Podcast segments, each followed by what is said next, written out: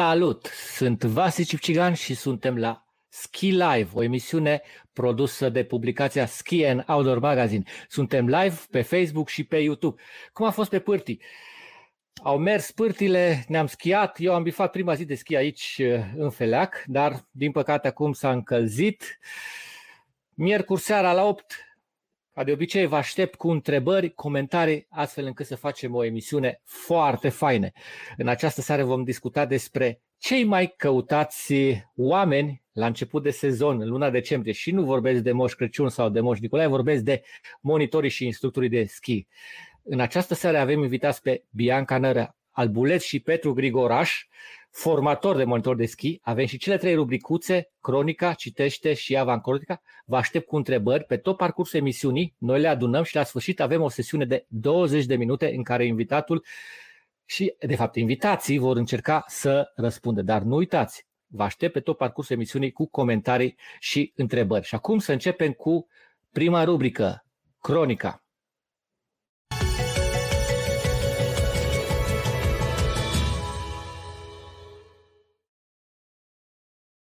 Ok, și ce s-a mai întâmplat săptămâna care, care a trecut? Uh, în primul rând, a crescut Everestul, da.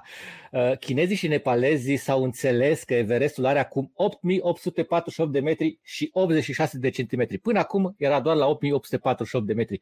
Bineînțeles, n-a crescut el, dar au devenit calculele mai precise. Mai multe puteți afla din articolul publicației de Guardian. Au fost uh, etape de Cupă Mondială la schi, am avut uh, Super G la băieți, din păcate la fete s-a anulat. Am avut la Santa Caterina din Italia și pe locul întâi l-am avut la, una dintre, la unul dintre cele două concursuri pe Zubik Filip, Krajnek Zan locul 2 și Odermat Marco pe 3. La celălalt concurs, tot de la Santa Caterina, la o zi depărtare, l-am avut pe locul întâi pe Odermat Marco, Ford Tommy, americanul pe locul 2 și Zubik Philip pe locul 3. Așa că competițiile se desfășoară, concursul există, schiul așteaptă multă zăpadă și mai puține reglementări. Să scăpăm de problemele care sunt și să vedem cât mai mult schi. Cronica s-a terminat, trecem la partea cu invitații.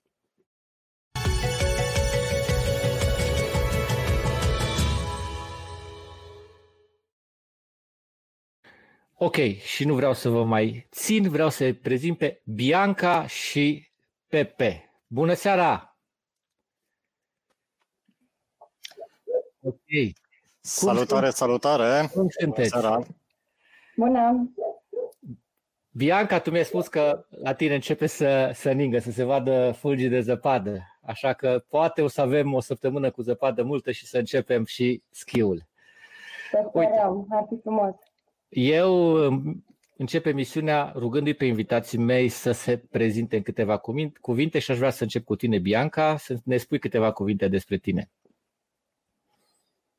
Bună, numele meu este Bianca Nerea Albuleț.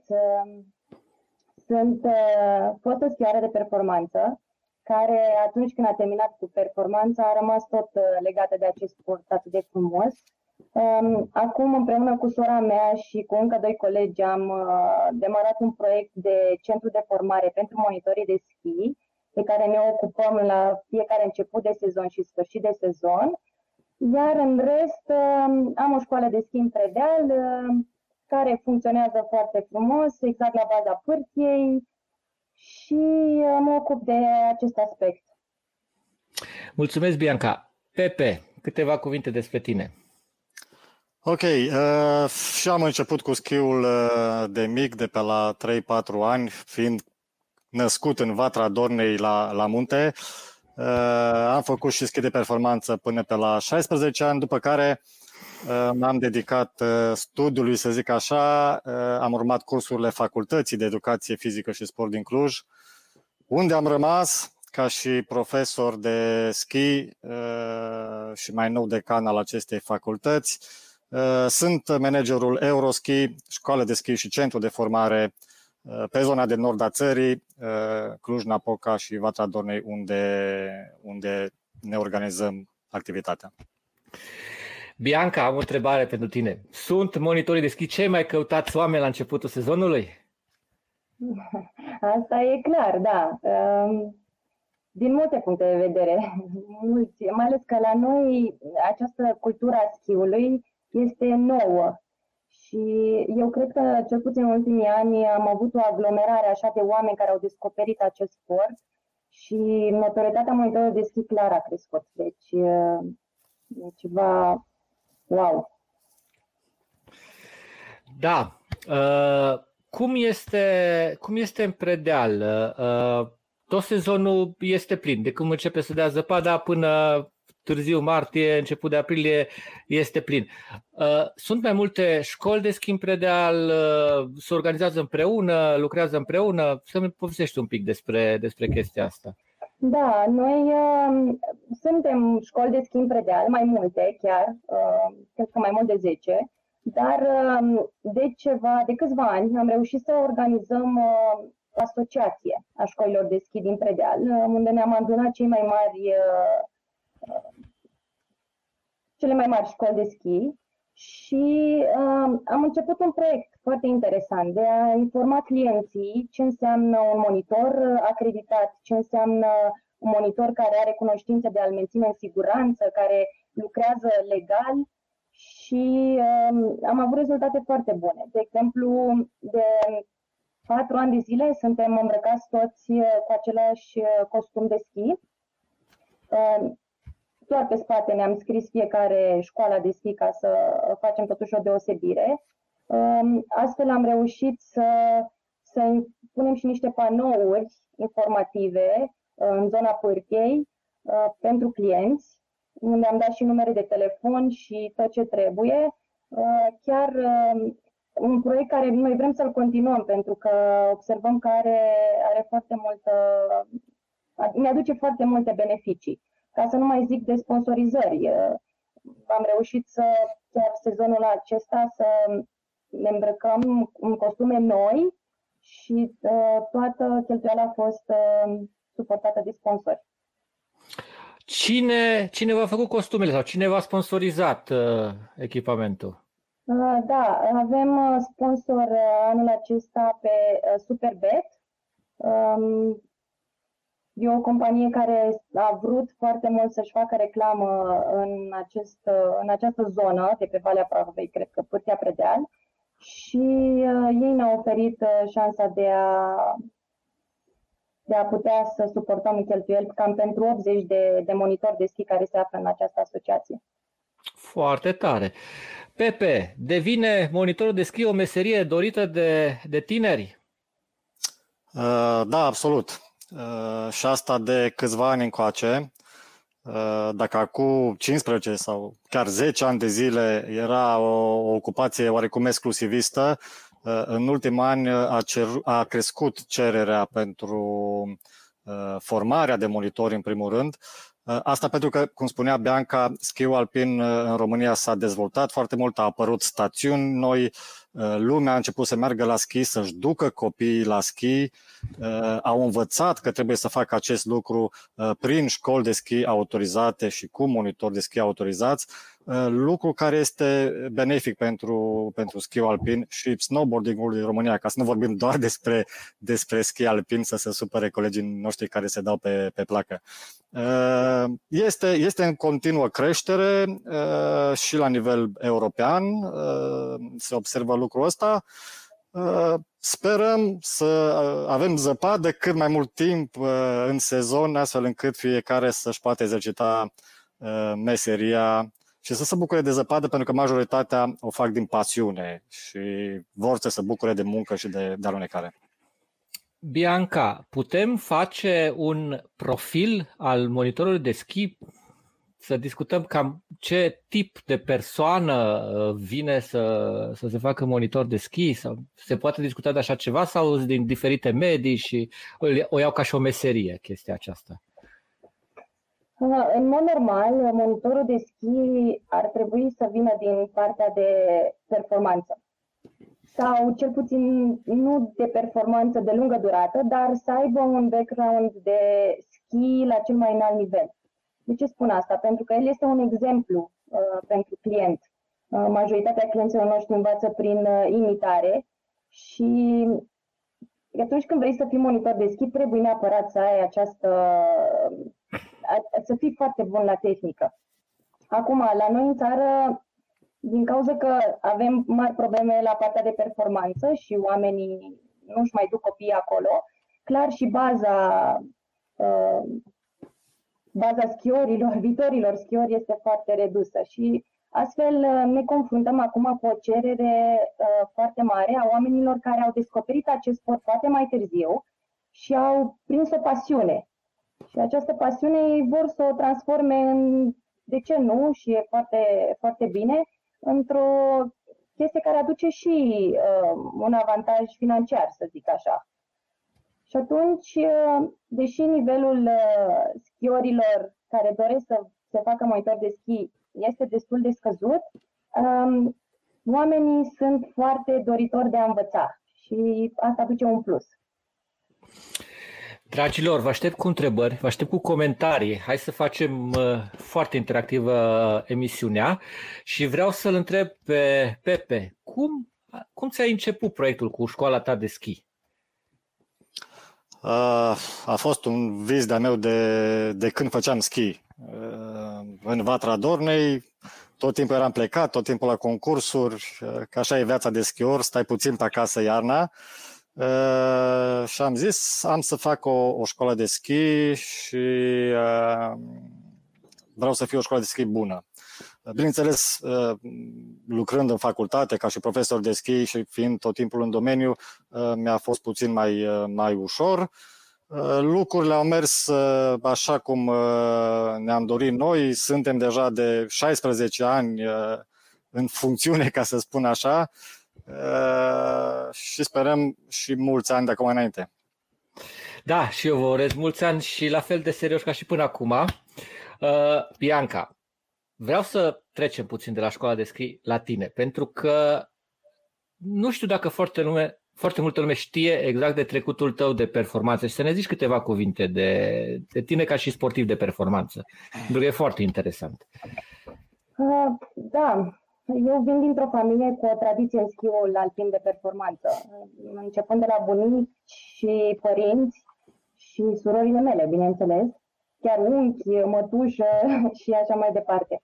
Um, am uh, descoperit acest sport pentru că cădea pârtia pe mine, m-am născut în predeal și trebuia să fac doar doi pași până la pârtie te-ai născut cu schiurile în picioare.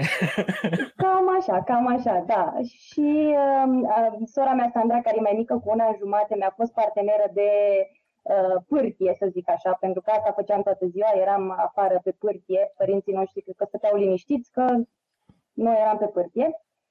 Și uh, ușor, ușor, performanța era clar, uh, se arăta în fața noastră. Am început uh, de la vârste foarte fragedă, am reușit să uh, în jurul vârstei de 11 ani, părinții noștri ne-au uh, trimis în cantonament în Austria și acela a fost uh, începutul performanței la nivel foarte înalt, să zic eu, pentru că din acel moment viața noastră se desfășura din luna octombrie până în luna aprilie în Austria și apoi o lună jumate acasă, după care din nou cantonament în Austria și astfel uh, am devenit cea mai bună din țară și am dominat campionatele naționale, cred că o perioadă mai lungă de 10 ani de zile, um, câștigând uh, aproape orice puteam, la orice concurs mergeam. Asta am adus în uh, lotul național de schi alpin și am reprezentat România la toate campionatele mondiale din 2004 până în 2009 cu să zic eu, cea mai mare realizare la 19 ani e participarea la Jocurile Olimpice de la Torino, la proba de slalom uriaș. Între timp am Palmaresul meu este bogat și afară, sunt foarte multe concursuri care le-am câștigat în Italia, Austria și care mă mândresc, dar din păcate la un moment dat a trebuit să zic stop. Da, poate din păcate, dar din fericire ai făcut un proiect foarte mișto cu monitorii de schi, cu școlile de schi și asta e foarte important pentru noi, cei care suntem amatori în sportul acesta. Și pentru că suntem la rubrica de performanță, știu, Pepe, că voi promovați performanța și în acest cadru al monitorilor și instructorilor de schi. Poți să ne zici puțin despre proiectele școlii tale, pentru că pe lângă partea de pregătire și de formare, ai și proiecte care vizează performanța. Uh, da, nu sunt proiectele noastre exclusiviste, sunt proiecte care uh, au fost elaborate de Școala Română de Schi, adică de Asociația Națională a Școlilor de Schi din România și Asociația Școlilor de Schi din România, care uh, în fiecare an, deja de 20 de ani, organizează uh, la final de sezon un campionat național al monitorilor de schi. Uh, astfel de campionate se țin uh, oriunde în lume, în, în școlile naționale și unde monitorii din școli de schi cu tradiție sau care reprezintă stațiuni cu tradiție vin să se întreacă la, la anumite probe de schi, fie că sunt probe de slalom uriaș sau de sincron sau de slalom paralel. Ehm, acesta este un lucru bun pentru că monitorii de schi eh, nu trebuie să meargă doar cu spatele sau doar în plug. Eh, vom vorbi probabil mai târziu și despre cum se formează ei ca și eh, nivele tehnice. Spun asta pentru că trebuie să-și perfecționeze tot tipul tehnica. Sunt câteva teste europene care uh, sunt nu foarte grele, dar, mă rog, sunt acolo la limita competiției și astfel de, de, de simulări, de competiții între monitori, practic, uh, te ajută să, să te înscrii la un astfel de test uh, european. Și pentru că ai deschis subiectul despre monitor, deschide să trecem de la partea de organizare uh, generală și să ajungem la monitorii de schi. Primul rând, uh, Bianca, ce înseamnă o școală de schi? O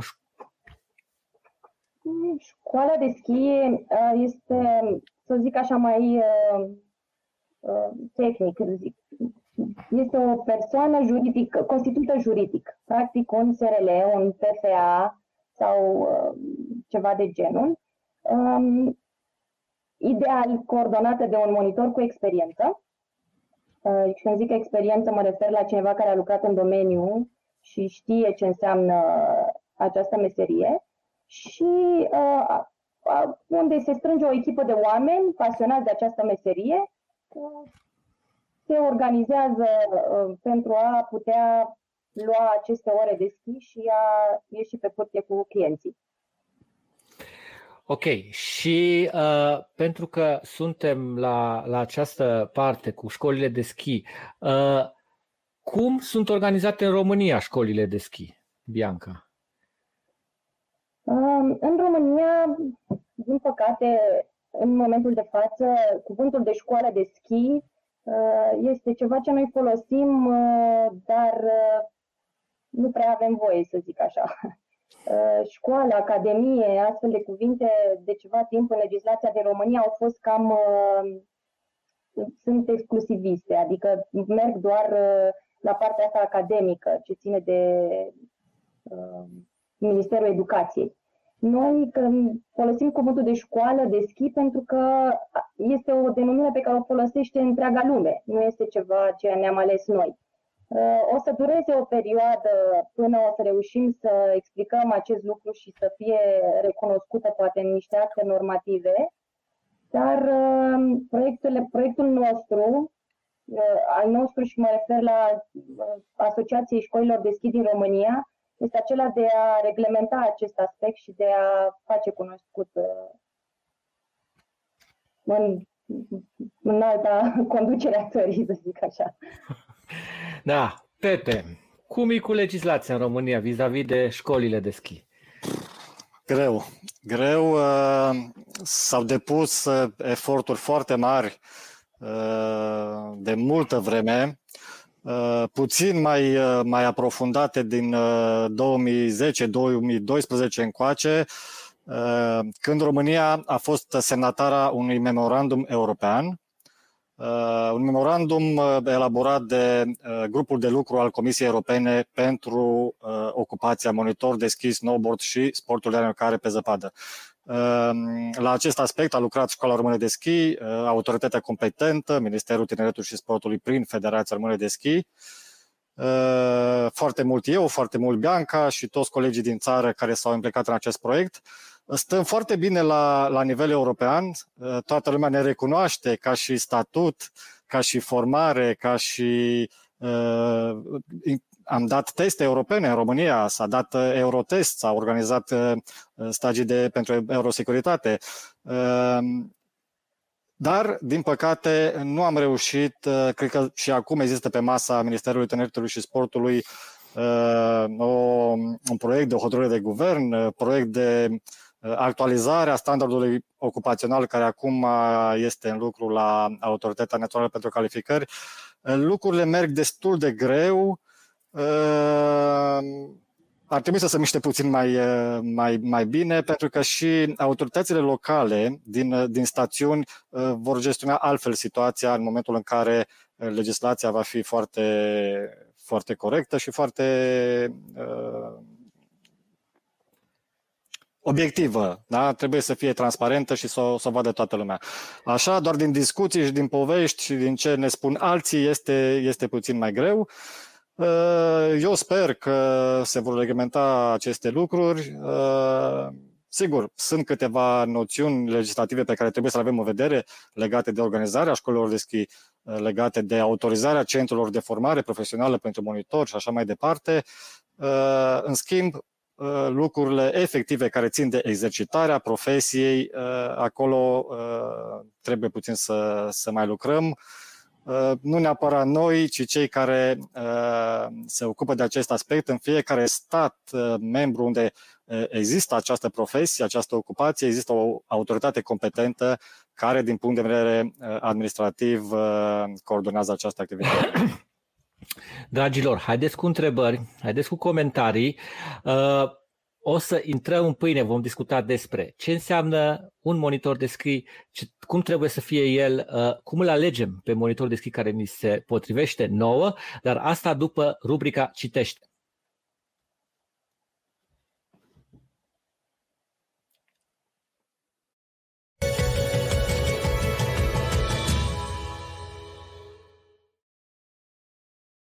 Ei, și suntem la Citește și ca de obicei vă prezint numărul 5 al uh, revistei Ski and Outdoor Magazine, numărul de septembrie-octombrie. Mai există încă, mai puteți găsi în Imedio sau în magazinele uh, de specialitate, magazinele cu produse outdoor.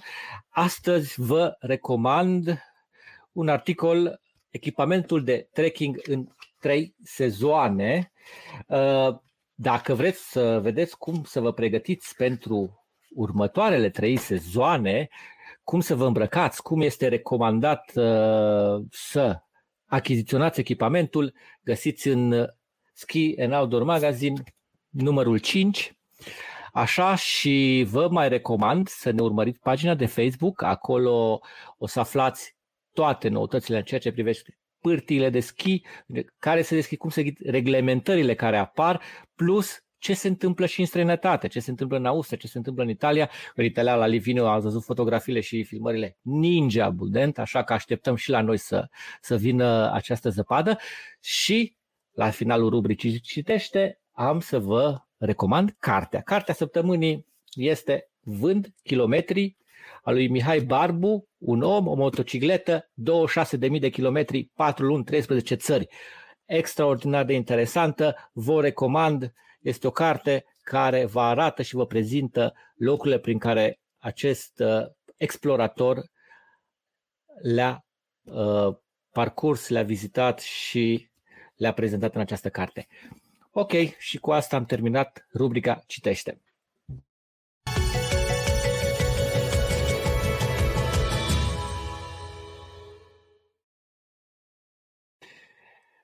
Bun, dragilor, suntem cu Bianca, suntem cu Pepe și hai să începem serios. Bianca, ce, cum pot să ajung monitor de schi? În primul rând, hai să te întreb să-mi povestești un pic. Ce pași trebuie în să fac? În primul rând, da. Uh, în Primul și primul lucru pe care trebuie să-l faci este să îți găsești un centru de formare în zona din care faci parte. Sau, dacă ai vreo preferință anume, să cauți acel uh, centru de formare. În țară, la noi, sunt mai multe centre de formare acreditate, uh, nu foarte multe și asta ușurează opțiunea oamenilor. Uh, după ce ai găsit centru de formare, să iei legătura cu ei și să te înscrii la un curs de formare. În momentul de față se, face, se fac cursuri doar pe partea de inițiere, adică um, pentru începători și intermediari. Sperăm ca pe viitor, um, pentru că cerința noastră este să se reglementeze și acest aspect, să putem face și clasele uh, superioare și să oferim uh, cursuri și pentru uh, clasele tehnice superioare. După ce ai făcut cursul de monitori, ai un examen nu foarte greu, care trebuie trecut. În urma acestui examen primești un certificat de absolvire pe care îl vei folosi pentru a te angaja la o școală de schi. Pentru că eu consider că atunci când cineva și începe cariera ca și monitor de schi, el trebuie să o facă sub coordonarea unui monitor mai experimentat și să lucreze într-o școală de schi. Pepe, ce... Da, uite, uh, scuză-mă, uh, de spune Cristian să nu fim rasisti, să spune și de snowboard. Da, scuze. Deci, când mă refer la ski, mă refer la toate sporturile de alunecare pe zăpadă. Ski, snowboard, mi mai ușor să vorbesc așa, să zic doar ski. Uh, da, uh, îmi cer scuze. Ski și snowboard și sporturi de alunecare pe zăpadă. Pepe, ce înseamnă un centru de formare? Adică și câte sunt în țară? Dacă poți să ne, să ne spui câteva cifre. Da, uh, din ce, din ce știu eu, uh, autoritatea competentă a autorizat uh, trei centre de formare, Predeal, Brașov și, și Cluj-Napoca. Probabil că mai există și altele care lucrează încă pe autorizațiile vechi. Cum spunea și Bianca, nu sunt foarte multe. Ideea că legislația pe formare uh, profesională uh, se schimbă și ea, dar cel mai important, uh, partea de formare a monitorilor de schi, din punct de vedere tehnic. Ehm, noi tot timpul trebuie să ne actualizăm, ehm, tot timpul trebuie să... Tehnica de schi este continuă schimbare și atunci formarea monitorului trebuie să fie în concordanță cu ce există acum pe, pe piață. Nu putem să formăm monitori cu tehnica de acum 20 ehm, de ani, da? Momentan în România se face formare profesională doar pe partea de schi și, și snowboard. Ocupația se numește ski, sport, uh, snowboard și sportul dar nu care pe zăpadă, aici incluzând, sigur, și partea de uh, ski front, telemark, uh, ski off-pist, uh, freestyle, uh, lucruri care se, se fac ulterior la uh, modulele uh, de, de formare care urmează. Asta după ce uh, ai terminat această fază de inițiere, ai lucrat într-o școală de schi autorizată, uh, ai puțină experiență și poți să, să te înscrii la un nou curs de, de perfecționare. Bianca, cum îmi aleg monitorul de schi? Ca și client uh, pe pârtie. Cum, adică, da, în predeal când vin, sunt foarte mulți, uh, unii sunt cu școală pe spate, alții scriu doar instructor de schi. Cum îmi aleg monitorul de schi? Uh, da, este, este foarte important acest aspect. Uh, de ce? Pentru că tu ca adult uh, ai putea să-ți alegi și să-ți asumi alegerea făcută, dar eu consider că e foarte important când vine vorba de copii. Cu cine îți lași copilul pe pârtie timp de câteva ore nu? sau chiar zile în funcție de dorință. Monitorul de schi, clar, din punctul meu de vedere, ar trebui uh, fiecare client să caute școli de schi și în cadrul școlii de schi uh, el dă niște informații despre nivelul tehnic, despre faptul dacă a mai intrat în contact cu sporturile de alunecare sau nu, uh, dacă a mai schiat și se consideră la un anumit nivel și uh, coordonatorul școlii să uh, dea un monitor uh, potrivit pentru persoana respectivă. Dacă nu există școli de schi uh, care au sediul uh, făcut, uh, un sediu, da, sau și există monitorii aceia de pe pârtie, um, atunci este un pic mai greu, pentru că um, omul care uh, stă pe pârtie probabil face meseria asta legal sau nelegal, nu știu să zic eu acest aspect, dar numai de unde alege, să zic așa. Ți-ai ales omul, te duci cu el. Dacă ești avansat și există și monitori care uh, s-a întâmplat, s-a întâmplat această, acest uh, aspect, uh, chiar eu l-am văzut, unde uh, clientul schia mai bine decât uh, monitorul. Uh, tocmai pe ideea că scria ski instructor pe spatele lui și a fost de ajuns pentru a-l alege. Deci, uh, sfatul meu pentru toți uh, clienții care doresc un monitor de schi este să caute o școală de schi pentru a putea uh, avea cea mai bună calitate. Pepe, cum îți alegi tu? Ca și om care coordonează o școală de schi, cum îți alegi tu monitorii de schi sau de snowboard cu care să lucrezi într-un sezon?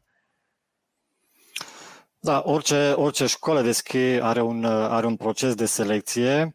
Uh, în primul rând, monitorul trebuie să aibă două mari calități. Unu, să fie un foarte bun pedagog, să știe să comunice, da, în funcție de, de client, și doi, să fie un bun, un bun demonstrator, să poate să facă față oricărei situație pe pârtie. Aici incluzând și partea de uh, securitatea clientului. Uh, vezi tu, în, în România nu avem uh, în fiecare stațiune câte un ski park, zone securizate, mergem pe pârtea practică, unde este plin de turiști, mulți dintre ei nu știu sau nu interesează să știe de, de codul acela de conduită. Este o aglomerație infernală și uh, primul aspect uh, pe care un monitor trebuie să, să, să știe este cel de, uh, legat de securizarea clientului și siguranța lui personală. La noi este un pic mai simplu pentru că având și acest centru de formare, foarte mulți clienți care, care cursanți care absolvă uh, vin și, și se înscriu la noi în școală. Uh, încercăm să facem servicii, să organizăm servicii de, de calitate uh, pentru orice nivel tehnic, atât pe partea de schi cât și pe, și pe snowboard. Mai greu este cu partea de off-pist, unde suntem la început și aici poate că Bianca poate să ne dea mai multe detalii. Uh, un monitor de schi încă nu are dreptul, ce puțin pe zona de inițiere, nu are dreptul să meargă cu, cu cursanți în, în off-pist, uh, decât după ce și-a luat uh, testele europene și este acreditat să facă acest lucru în mediul montan de, de iarnă, în afara pârtiei. Sunt foarte multe lucruri de spus despre monitorie, despre școli de schi. Nu cred că ne ajunge emisiunea asta dar măcar să, să schițăm lucrurile importante și, bineînțeles, să răspundem la comentariile care le așteptăm pe, pe Facebook. Uh, uite, am uh, eu, Pepe, dacă uh, eu m-aș duce pe pârte, m-aș duce la o școală de schi, uh, să-mi aleg monitorul de schi ce întrebări ar trebui să adresez monitorului sau școlii de schi în așa fel încât să-mi, să-mi aleg uh, monitorul, să zicem, ideal pentru mine? Da, în primul rând, întrebările nu trebuie să le adresezi tu. O să ți le adreseze uh, coordonatorul școlii de schi sau uh, persoana care este acolo la, la dispecerat, da, la secretariatul școlii el va face alegerea cea mai bună pentru a-ți da cel mai bun monitor. Te va întreba dacă ai mai schiat, la ce nivel tehnic, dacă ai schiat ce, cum, pe ce fel de pârtie și așa mai departe. Sunt foarte mulți clienți care nu vor neapărat uh, să exceleze tehnic, vor să parcurgă Uh, kilometri de pârtie într-o zi sau mai multe zile alături de un monitor. Este și ăsta un aspect. Și atunci, uh, o școală de schi are, are această experiență și poate să facă alegerea corectă, uh, bineînțeles, dacă are destui monitor și poate să ofere servicii oricărui client care, care solicită. Bianca, uh, uite că o deschis pe, pe subiectul cu off-piste-ul. Eu știu că tu ești și ghid, ghid montan. Uh, ce înseamnă, să zicem așa, monitoria pentru, pentru off-pist? Și dacă sunt cereri în, în acest sens? Da, um, pot să zic că și eu am descoperit uh, această parte de off-pist, uh, cred că în 2015, când uh, am intrat în contact cu schiul de tură și partea asta de, de a învăța pe cineva, de a învăța tehnica de, de off-pist, pentru că uh, tehnica de pârtie cu tehnica de off-pist sunt uh, diferite. Și atunci, uh, clar, uh, de ce nu trebuie să ai pe cineva care să te învețe și acolo ce ai de făcut. Um, off-pist în România, momentan, ce înseamnă? Uh, schiori de pe pârtie care uh, se aventurează în afara pârtiei și au 3, 4, 5 trânte, e mișto că cazi zăpadă mare și nu doare. Um, sunt alții care încearcă puțin și după aceea renunță pentru că este un efort în plus și dacă nu au o tehnică foarte bună, clar vor simți acest lucru.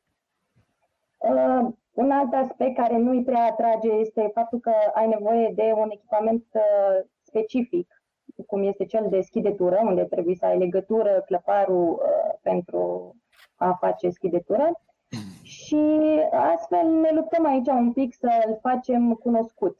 Dar cunoscut la modul la care uh, să introducem pe piață acest, această denumire de monitor of peace, să-i facem pe oameni să înțeleagă că și acolo se pot învăța lucruri, uh, să nu mai trebuie să se ducă de capul lor, pentru că, uh, deși noi nu avem munți înalți, uh, în Sinaia, de exemplu, există risc de avalanșă, deși e exact lângă pârtie, și uh, să, să, practic, să educăm, să educăm viitorii clienți. Că, dar ca să educăm, va trebui să ne facem și o uh, flotă de monitori fizic, așa, în, în țară, pentru că uh, momentan suntem doar 24 de, de monitori acreditați la nivel european în România.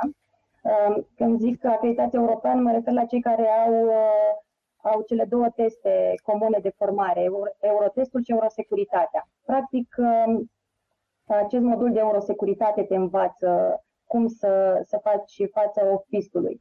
Și din punct de vedere al schiului la vale și din punct de vedere al schiului de tură și a salvării din avalanșă, a conducerii unui grup în uh, zone uh, din afara pârtiei, zone alpine și uh, un alt proiect de început și dus mai departe. Deci asta vreau să înțeleg. De fapt, monitorul de off-pist este o combinație între monitorul de schi și ghidul montan uh, care este pregătit pentru zone montane înalte, în care există și alte, alte probleme decât uh, pe o pârtie de schi. Uh, da, diferența majoră este că monitorul Office nu are voie să treacă linia ghețarului. Deci de acolo devine partea pentru ghidul montan. Alpină. Monitorul da. Office este cel care și ar mai fi și aspectul că un ghid montan uh, nu, ar trebui, nu este obligat să-și învețe uh, clientul uh, să schieze bine tehnic. El trebuie să-l mențină în siguranță, să-l învețe să coboare o pantă cât de cât, uh, fără efort considerabil, pe când un monitor off-pist poate preda tehnica off-pist, care este foarte importantă. Un om o să se bucure de, de zăpada mare sau de diferite tipuri de zăpadă atunci când va ști cum să schieze pe, pe ele. Da, cum am pățit eu acum câțiva ani când a trebuit să-mi iau schiurile în spate, că nu mă descurcam pe crusta aia care exista acolo. În fine, uh, e important că există acest serviciu pe care voi îl oferiți, partea aceasta de monitorie off-pist, uh, pentru că în acest an, și asta o știu de la toți cei care uh, comercializează echipamente de schi de tură și de freeride, se vând la greu. Oamenii doresc cât mai mult să iasă de pe pârtie, să iasă din aglomerații, să simtă, să zicem, mai în siguranță uh, în afara, în afara puterii. Dar important este că există acest serviciu și e foarte bine și dacă în câțiva ani se dezvoltă și partea aceasta de, să zicem, flotă de monitori, e foarte bine pentru că România prezintă potențial fantastic pentru zona aceasta de, de off-pist. Ok, dragilor, începem cu întrebările. Uite, deja colegii mei încep să-mi pună întrebări. Uh, Ok, uh, Pepe, din păcate, pe pârtii se găsesc și monitori falși. Cum ne asigurăm că monitorul pe care îl găsim este real și are cunoștințe necesare pentru a ne învăța să ne dăm corect? Cum spunea Bianca, cel mai simplu este să mergem la o școală de schi. O școală de schi cu siguranță este autorizată pentru că altfel n-ar avea ce să caute acolo acei monitori din școală sunt autorizați, lucrează cu contracte de muncă, deci lucrurile sunt foarte... Nici un monitor de schimb nu, nu va umbla la el cu, cu certificatul de absolvire, da? Sunt, au fost și astfel de cazuri când anumite persoane uh, și-au scris pe spate ski uh, instructor sau monitor de ski și au beneficiat de uh, anumite servicii, având în vedere acest uh, vid legislativ uh, și probabil și neimplicarea autorităților locale în uh, gestionarea acestei situații. Uh, dar toată lumea uh, a început să se obișnuiască cu aceste lucruri, mai ales cei care merg cu, cu copii, pentru că acolo este marea, marea problemă. Uh, cel puțin noi, 90% din clienții noștri sunt, uh, sunt copii. Da. Părinții caută, se uită la feedback-uri pe internet, la review-uri, caută uh, școlile care au deja o tradiție și uh, eventual alți prieteni au fost și au, uh, au beneficiat de serviciile lor. Uh, Bun, Gheorghe Sabău are o întrebare și pe, pe rămânem, cred că în prelungirea întrebării trecute. Ce se întâmplă cu acele persoane care se dau drept monitor de schi, însă nu sunt nici licențiați și nu fac parte de nicio școală de schi? Cred că lăsăm autoritățile să facă treaba, nu? Dar noi, noi nu avem ce să facem pentru că nu, nu ne putem implica noi și nu avem acest drept. Uh, autoritățile locale uh, care sau administratorii Uh, domeniilor schiabile, uh, vor trebui la un moment dat să găsească soluții și pentru acest aspect. Da? Uh, cum nu găsim pe pârtele de schi din România persoane care scriu, știu eu, salvamont pe spate sau altceva, la fel ar trebui să se întâmple și, și aici. Da. Uh, Cristian Budileanu, ca neștiutor, care sunt criteriile pe care se dau aceste diplome de libere practică a instructorilor? Credeți că sunt prea permisive? Criterii de liberă practică uh, uh, în România nu prea există. Deci legislația de România la ora actuală spune foarte clar că uh, organizarea școlilor de schi trebuie să se facă cu monitor de schi atestați. Deci ori ești o școală de schi, un SRL, care ai acel cod CAEN care îți permite să, să organizezi activități de școală de schi, dacă vrei să fii și o școală foarte bună și cunoscută, atunci te autorizezi la Asociația Națională a Școlilor de Schi din România, devii membru, beneficiezi de acea siglă pe care o poți folosi pe uh, echipamentele monitorilor tăi de schi.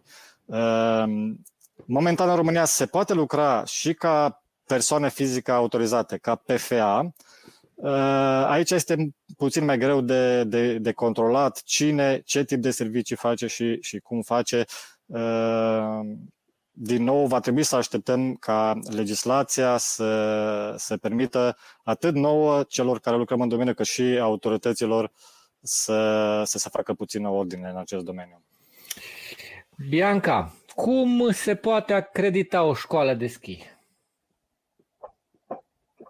Da, în momentul de față, practic, va trebui să facă dovada că are un număr de minim 5 angajați Uh, ca monitor de schi, toți atestați, um, că are un sediu, uh, care are un monitor cu experiență care își asumă coordonarea acestei școli de schi și odată însumate aceste condiții să-și depună dosarul la Asociația Națională a Școlilor de Schi, unde uh, se și înscrie și beneficiază ulterior de uh, acea, cum a zis și Petru, acea stemă care și-o poate pune pe costume și intră în acest uh, sistem care încercăm să-l punem din ce în ce mai bine la punct.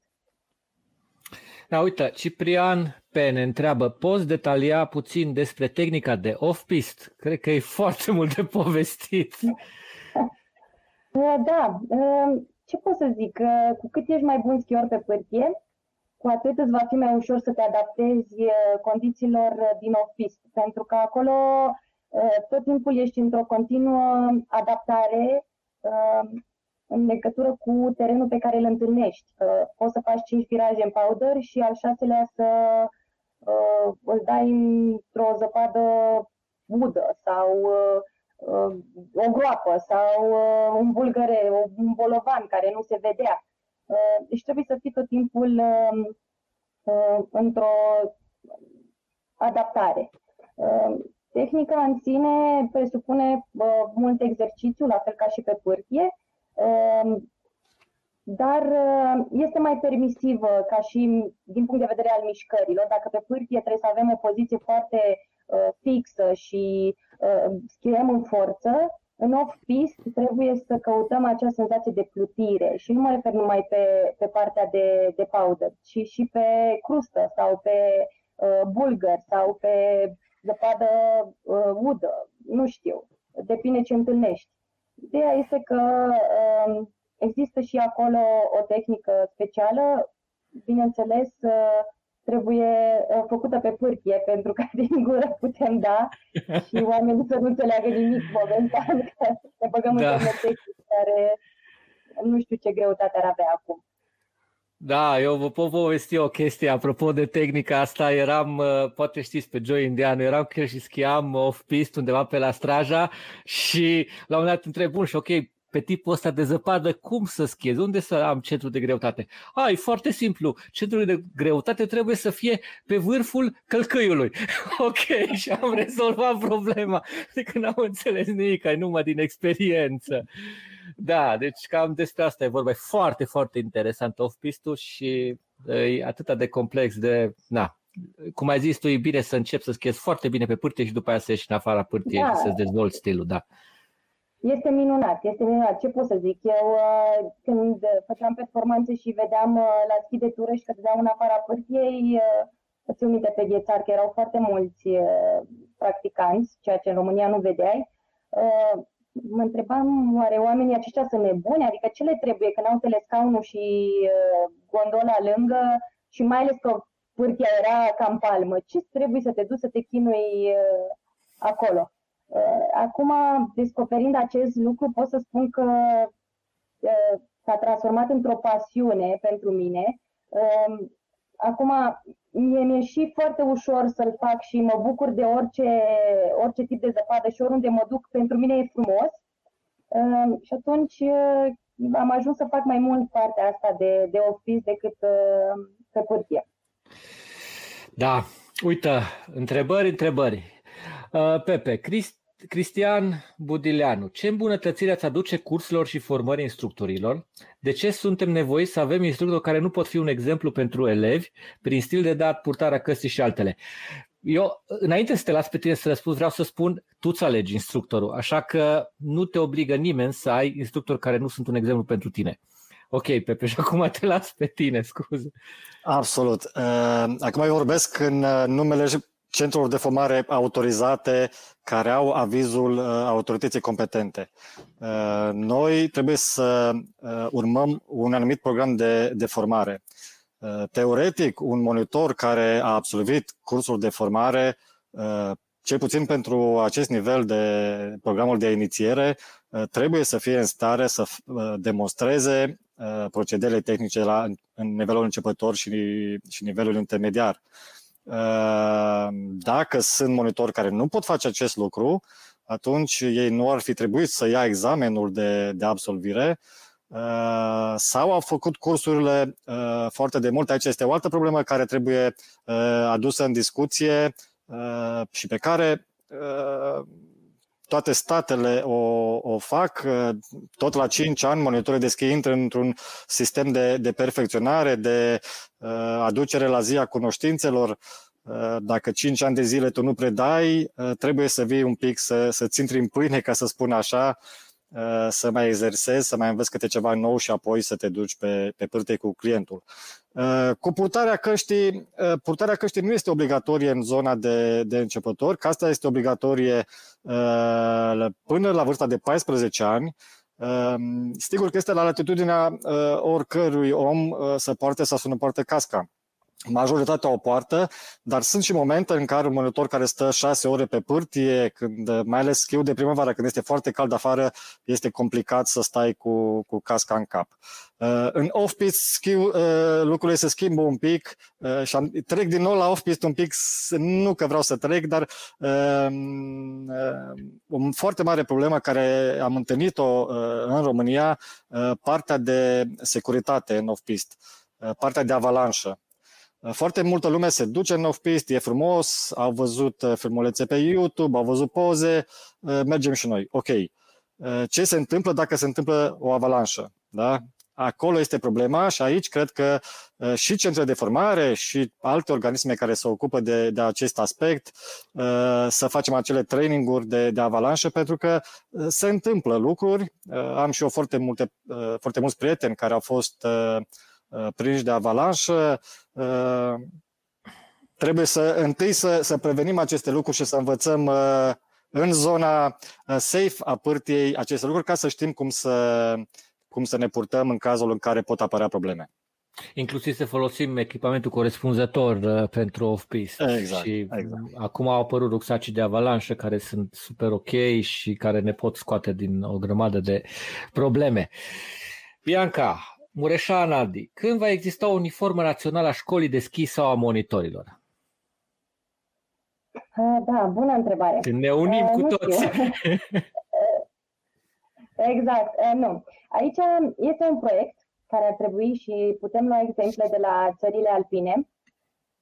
Clar, trebuie atunci când se va reglementa exercitarea meseriei și sperăm noi că va mai dura foarte puțin timp până atunci, să putem crea un sindicat al monitorilor de schi, să putem crea asociații foarte puternice care vor avea cuvinte de spus atunci când va fi cazul și bănuiesc că în momentul acesta atunci uh, vom putea introduce și această uniformă la nivel național.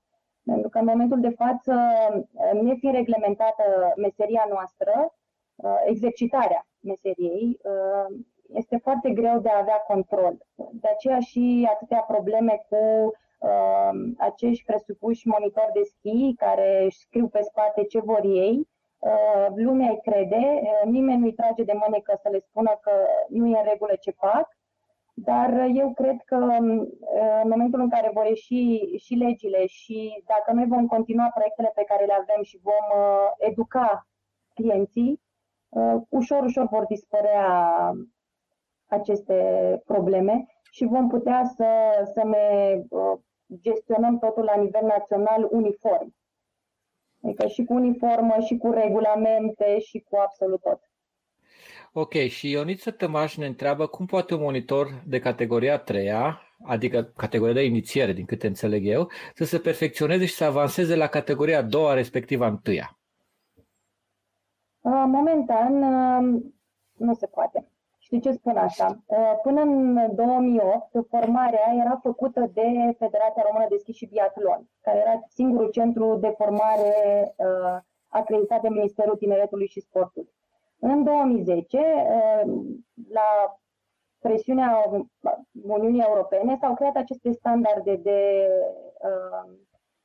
standarde pentru formare și a fost, au fost introduse meseriile în codul COR în acest uh, nomenclator core. Uh, în momentul în care monitorul de schi um, a primit de schi, snowboard și sportul de alnecoare, a primit un cod core și s-a făcut acest standard, nu au fost specificate categoriile acolo. Și din această cauză, în momentul de față, ele nu sunt reglementate. Deci nu există, practic. Noi, okay. Uh, fiind centru de formare, și noi și Petru, uh, fiind centru de formare totuși cu experiență, nu reușim decât să facem pe inițiere, pentru că um, se lucrează la legislație și uh, până nu va ieși noua legislație și reactualizarea standardului vechi, nu vom putea trece pe nivelele superioare. Lucru care știu că sună rău, dar este adevărat și oamenii trebuie să aibă răbdare în România lucrurile se întâmplă un pic mai lent decât ne-am dorit, dar se vor întâmpla. Lucrul ăsta este sigur, se vor întâmpla, pentru că uh, Asociația Școlilor de Schi împreună cu, cu um, Asociația Monitorilor, Asociația Națională a Monitorilor de Schi, uh, din care noi facem parte și, și Petru și eu, uh, cu toată echipa noastră și cu toți colegii noștri lucrăm intens să rezolvăm această problemă. Ok. Uh, Pepe, Dimi Mirancea ne întreabă, se va ține Eurotest anul acesta? Sperăm să se țină. Uh, Așa, Acum, da. la, la Eurotestul, care nu se mai numește Eurotest, uh, de în, în date de 2 ani de zile sunt alte denumiri acum pe testul comun de formare, testul tehnic și testul de, de siguranță. Vom aștepta și noi decizii care se iau uh, de la Comisia Europeană, pentru că acest test se ține în toate țările uh, membre. Uh, este un test organizat de autoritatea competentă a statului respectiv. Trebuia să ținem un eurotest în, în Azuga, din păcate a fost anulat, nu din cauza noastră, așa au fost condițiile. Eu cred că da. Eu cred că da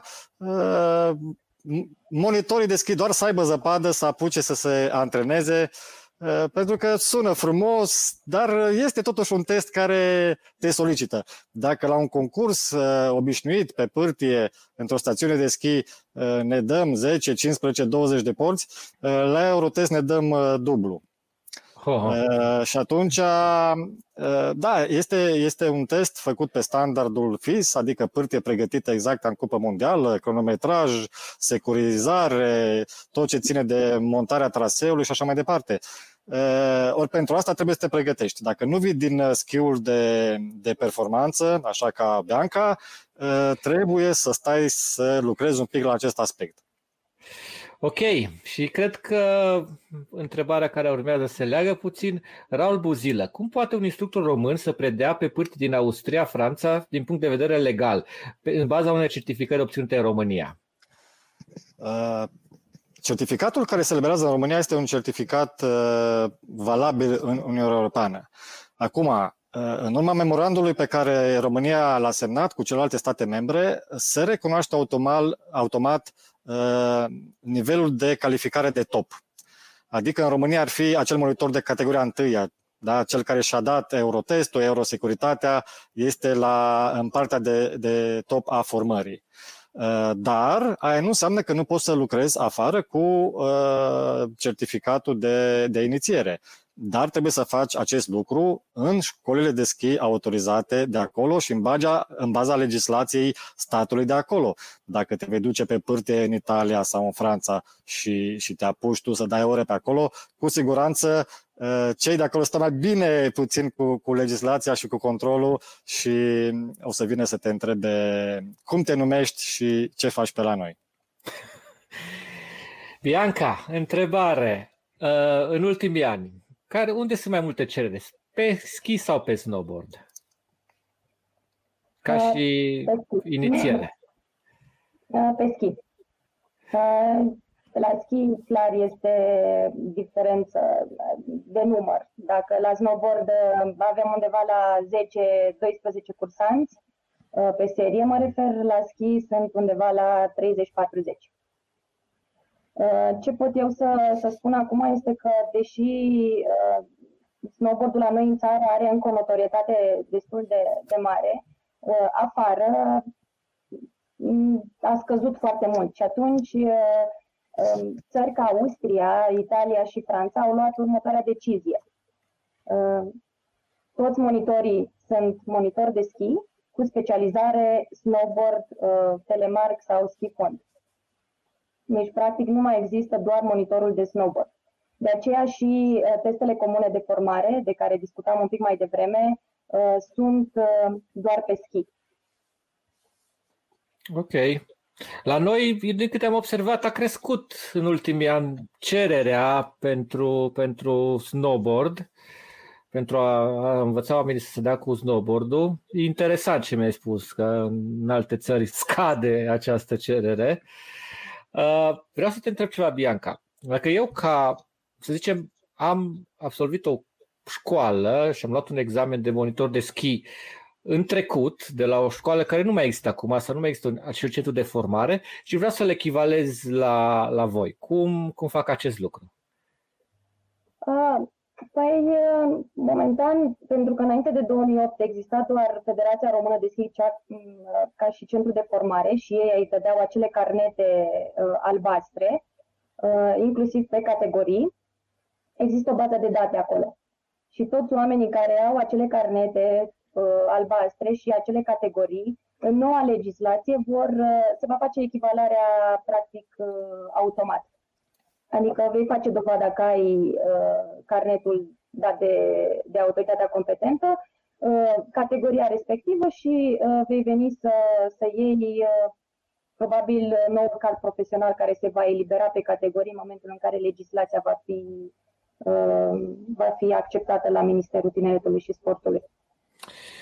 Ok, și uh, cred că e greu să te întreb. Cam când crezi că va fi rezolvată problema asta cu a, să fie acceptată legislația? Adică e vorba de ani, de luni? De... Dacă mă puneai această întrebare acum 2 ani, când eu am început să, să mă ocup de lucrul acesta, ziceam că... Ok, ok, acum, ok. Da. Acum, okay. ce pot să-ți spun este că am definitivat, practic, documentele. Ele au trecut prin cred că zeci de filtre la juriștii de la Ministerul Educației și Ministerul uh, Tineretului și Sportului. Și în momentul de față avem, un, uh, avem uh, trei documente terminate, la, sunt finale, care trebuie doar semnate și să ajungă ordin de ministru. Și aici mă refer la Um, reglementarea parte, părții de formare, adică toate centrele de formare care se vor deschide sau care sunt uh, în funcțiune în momentul de față să aibă avizul autorității competente. Uh, avem un document care reglementează un pic uh, partea de intrare la cursul de formare, deci va exista un test la nivel național pe care doritorii de a deveni monitor de schi să îl dea și să uniformizăm un pic nivelul, acesta este obiectivul, și încă un document care va reglementa categoriile. Adică vom avea clar trei categorii de monitor de schi în România, um, categoria a treia și categoria a doua vor lucra doar în școli de schi și categoria întâia care uh, va avea posibilitatea să-și ia și uh, testele comune de formare și avea, să aibă cea mai înaltă uh, acreditare și să fie la fel ca și în țările alpine, ca nivel.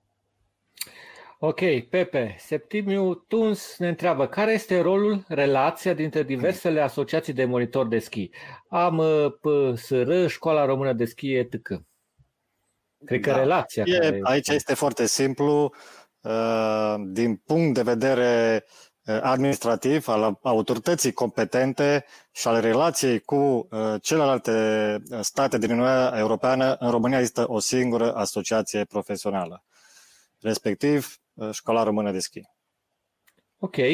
Și Mureșan Adi ne întreabă când vor fi eliberate mm. acele carduri MOU recunoscute internațional și în ce condiții? Da, uh, acele carduri MOU nu mai există, a fost un uh, memorandum uh, pilot care s-a concretizat în 2019 printr-un,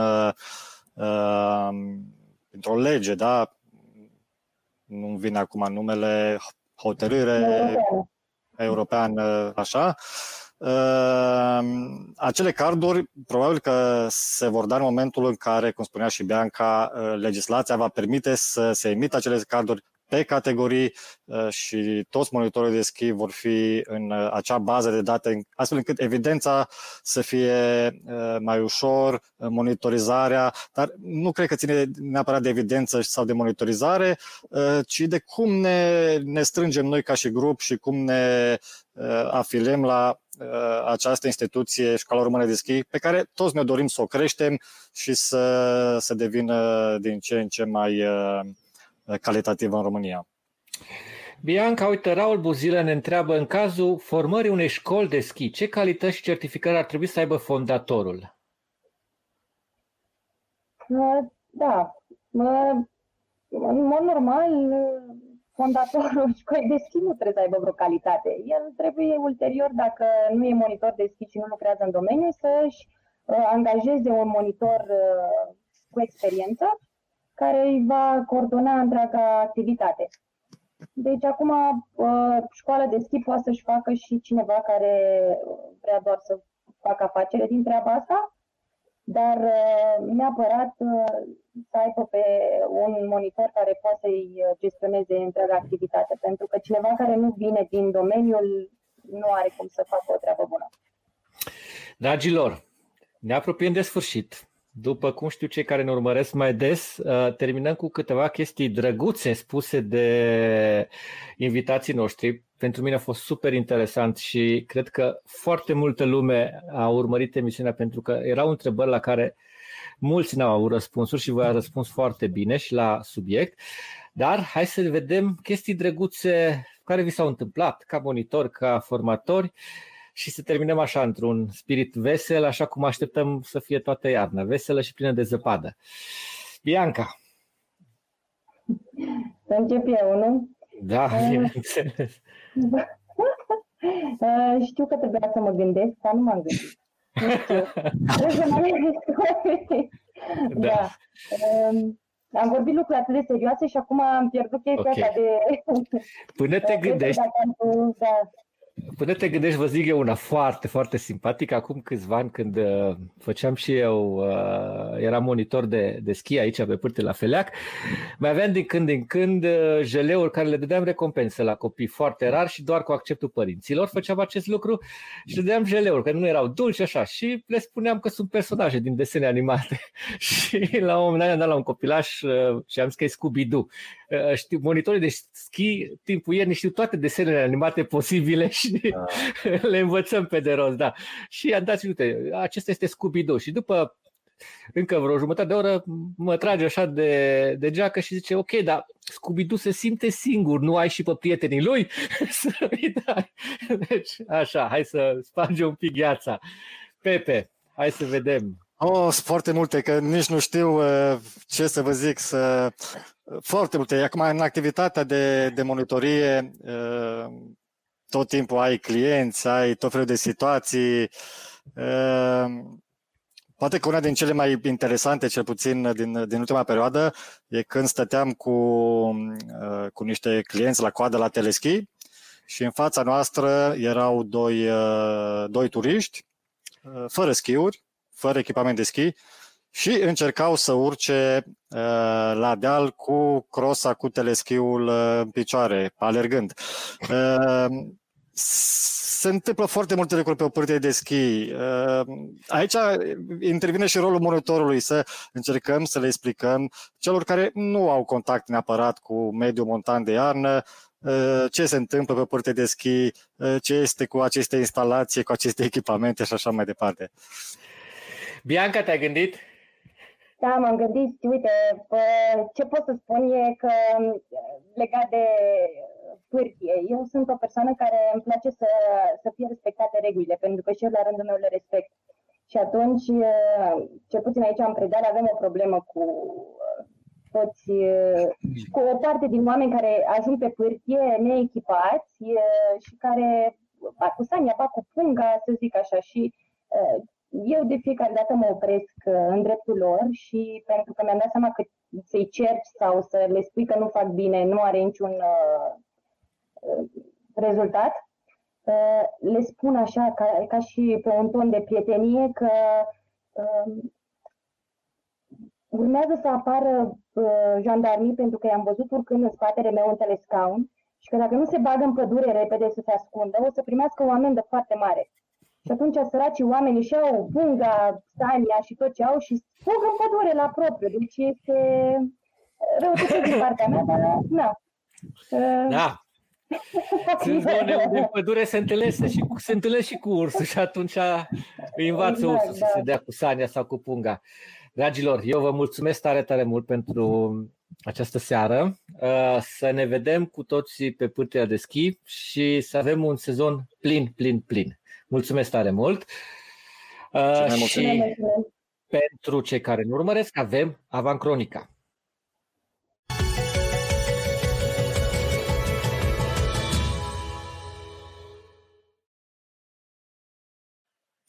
Ei, și de la școlile de schi, de la monitorie, trecem la schiul de mare performanță. Săptămâna viitoare avem ca invitați pe Anica, Ania Cael și Ioana Chiriloaiei, doi dintre cei mai buni schiori români care sunt acum în pregătire și probabil în acea perioadă vor fi și la Cupa Mondială, dacă se vor ține etapele la care sunt înscriși.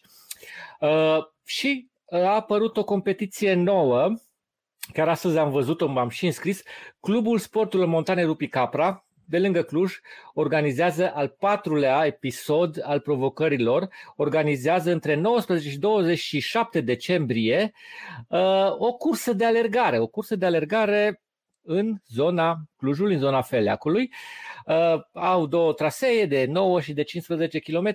Ce trebuie să faci? Să te înregistrezi, descarci o aplicație și timp de 10 zile ești monitorizat și intri într-un clasament super tare.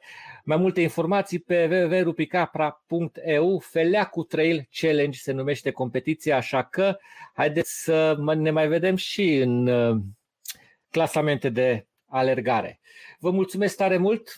A fost o seară foarte interesantă și vă așteptăm miercurea viitoare de la 20 cu performanță la cel mai înalt nivel. O seară faină!